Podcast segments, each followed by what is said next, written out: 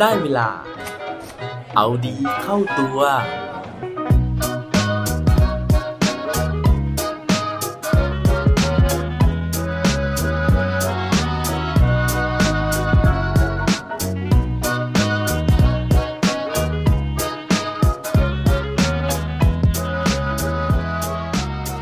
ุณพร้อมที่จะเปลี่ยนวิกฤตเป็นโอกาสไหมครับ สวัสดีครับ พบกับผมชัชวานแสงปรีดีกร และรายการเอาดีเข้าตัว รายการที่จะคอยมาหมั่นเติมวิตามินดีดด้วยเรื่องราวแล้วก็แรงบันดาลใจ เพื่อเพิ่มพลัง และภูมิต้านทานในการใช้ชีวิตให้กับพวกเราในทุกๆวัน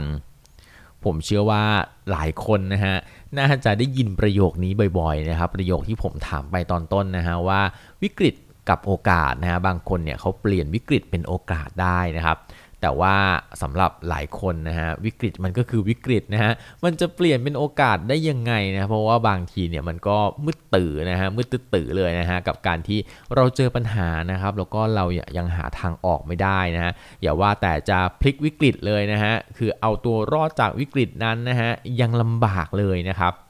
แต่ว่าวันนี้นะฮะผมมีเรื่องของเด็กผู้ชายคนหนึ่งนะฮะที่เขาสามารถที่จะพลิกวิกฤตเนี่ยมาเป็นโอกาสได้ เผื่อว่าฟังเรื่องราวของเขาแล้วนะฮะเราจะมองเห็นปัญหานะฮะในชีวิตของเราเราจะมองเห็นแสงสว่างนะฮะเพื่อที่จะแก้ปัญหานั้นได้เหมือนกับเด็กผู้ชายคนนี้ ถ้าเกิดว่าอยากรู้ว่าปัญหาของเขาคืออะไรนะฮะแล้วเขาแก้ปัญหาแล้วก็เปลี่ยนเป็นโอกาสได้ยังไง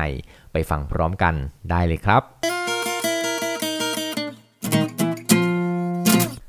เรื่องราวในวันนี้นะฮะผมอ่านมาจากเพจที่ชื่อว่า SME Startup นะครับ ซึ่งพอดูชื่อเพจแบบนี้นะฮะแน่นอนว่าต้องเกี่ยวกับเรื่องราวของการสร้างธุรกิจแน่นอนนะครับ แต่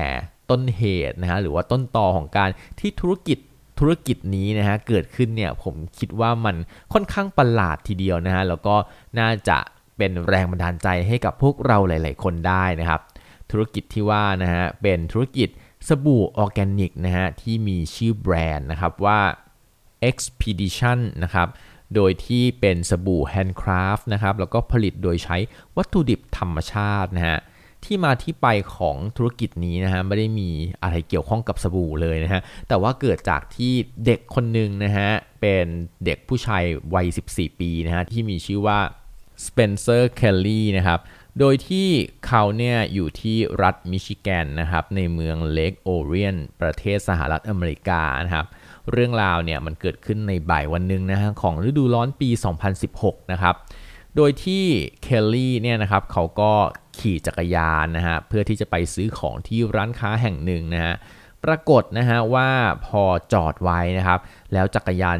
คันเจ้ากรรมเนี่ยมันดันหายนะฮะซึ่งจักรยานคันนี้เนี่ยเขาบอกว่ามันมีความหมายกับ สเปนเซอร์ เคลลี่มาก ๆ เลยนะฮะ เนื่องจากว่าเป็นพาหนะคันเดียวที่พาเขาไปไหนต่อไหนในเมืองนี้นะฮะ เนื่องจากเป็นเด็กนะฮะ เพราะฉะนั้นเนี่ยก็ไม่มีเงินขึ้นแท็กซี่อะไรหรอกนะครับ ก็กิจกรรมที่สนุกของเขาก็คือการขี่จักรยานนี้เองนะฮะ ซึ่งสุดท้ายเนี่ยจักรยานคันนั้นก็หายไปนะฮะแล้วก็หาไม่เจอด้วยนะครับ พอเขาไปบอกกับคุณพ่อนะคุณพ่อก็ใจดีนะครับก็คือออกเงิน 300 เหรียญสหรัฐนะฮะในการซื้อจักรยานคันใหม่มาให้กับ สเปนเซอร์เคลลี่แต่การที่เขาได้มาซึ่งจักรยานเนี่ยมันมีข้อแม้นะฮะว่าสเปนเซอร์จะต้องจ่ายค่าจักรยานคืน ภายในปลายฤดูร้อนนั้นนะครับด้วยเหตุนี้นะฮะสเปนเซอร์เนี่ยก็เครียดเลยนะฮะว่าโอ้โหเป็นเด็กอายุ 14นะฮะจะไปหาเงินที่ไหน 300 เหรียญดอลลาร์สหรัฐนะฮะเพื่อที่จะมาใช้คุณพ่อในปลายฤดูร้อนนะครับเขาก็เลยคิดว่า งั้นเขาจะต้องทำอะไรสักอย่างนะฮะ ต้องทำธุรกิจอะไรสักอย่าง เพื่อที่จะหาเงิน 300 เหรียญดอลลาร์เนี้ยมาคืนคุณพ่อให้ได้ ซึ่งอุปสรรคที่สำคัญเลยก็คือโรคของเขานั่นเองนะฮะ เนื่องจากเขามีอาการ Asperger นะครับซินโดรมซึ่งเป็นภาวะออทิสติกอย่างหนึ่งนะฮะ โดยที่อาการเนี่ยก็คือว่าสเปนเซอร์จะไม่ยอมพูดหรือว่าสื่อสารกับคนรอบข้างนะฮะ ซึ่งอาการของเขาเนี่ยก็คือคุณพ่อคุณแม่พาเขาไปบำบัดตั้งแต่อายุ 7 ขวบนะฮะ จนเขาสามารถที่จะเริ่มพูดแล้วก็แสดงความรู้สึกได้บ้างนะฮะแต่ว่าก็ยังไม่เหมือนคนปกตินะครับ ทีนี้ในระหว่างที่เขากำลังคิดวนเวียนนะฮะในการหาเงินมาคืนคุณพ่อเนี่ยวันหนึ่งนะฮะขณะที่กำลังอาบน้ำสเปนเซอร์ ก็เกิดรู้สึกว่าเอ้ยเขาเนี่ยไม่อยากใช้สบู่เหลวที่คุณแม่เนี่ยเอามาวางไว้ในห้องน้ำนะฮะเพราะว่าเขาชอบสบู่ก้อนมากกว่า แต่สบู่ก้อนทั่วไปเนี่ยมักมีส่วนผสมของสารเคมี ซึ่งคนทุกเพศทุกวัย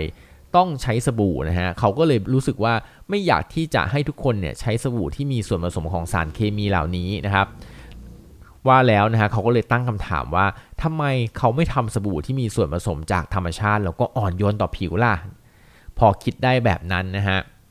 เขาก็เลยไปปรึกษาผู้เชี่ยวชาญด้านการทำสบู่นะฮะก็คือโรงงานทำสบู่นั่นเองนะครับแล้วก็เป็นโรงงานแบบทำสบู่แบบ homemade นะครับจนกระทั่งในปี 2017 นะฮะเขาก็เลย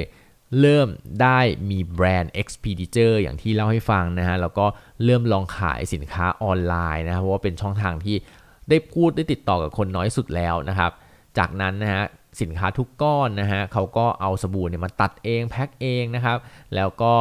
เริ่มขายนะครับพร้อมกับผลิตภัณฑ์อื่นๆด้วยนะฮะ อย่างพวก body butter หรือว่าครีมบำรุงผิว แล้วก็พวก bath bomb หรือว่าสบู่สำหรับแช่ตัวในอ่างอาบน้ำคู่กันไปด้วยนะครับ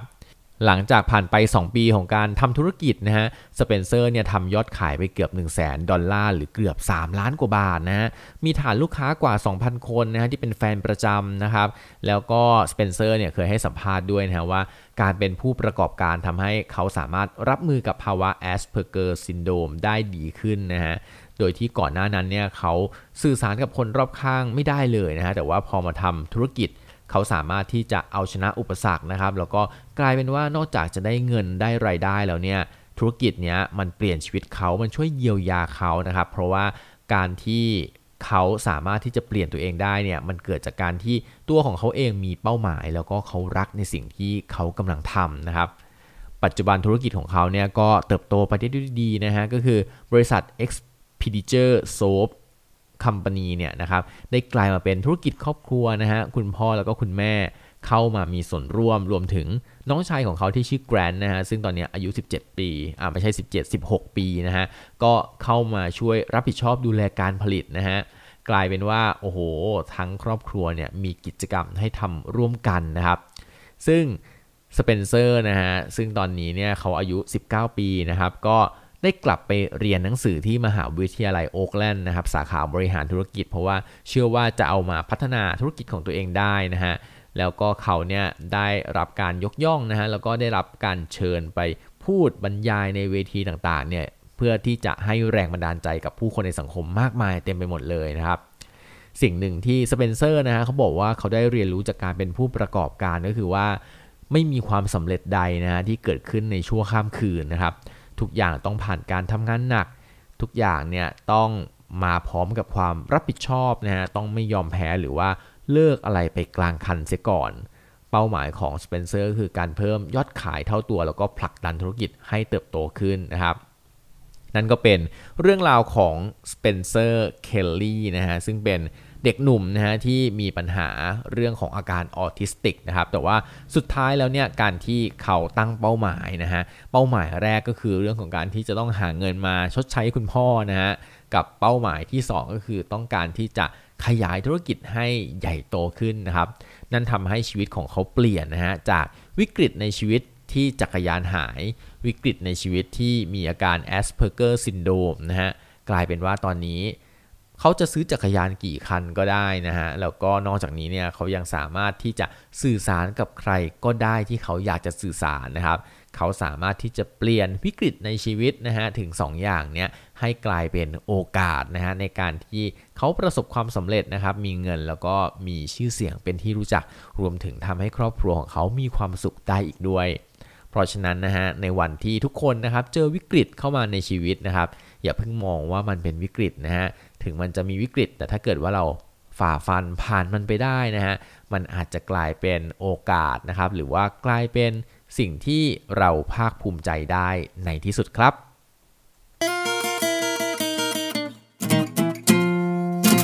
และปิดท้ายวันนี้ด้วยโค้ดดีโค้ดโดน เขาบอกไว้ว่า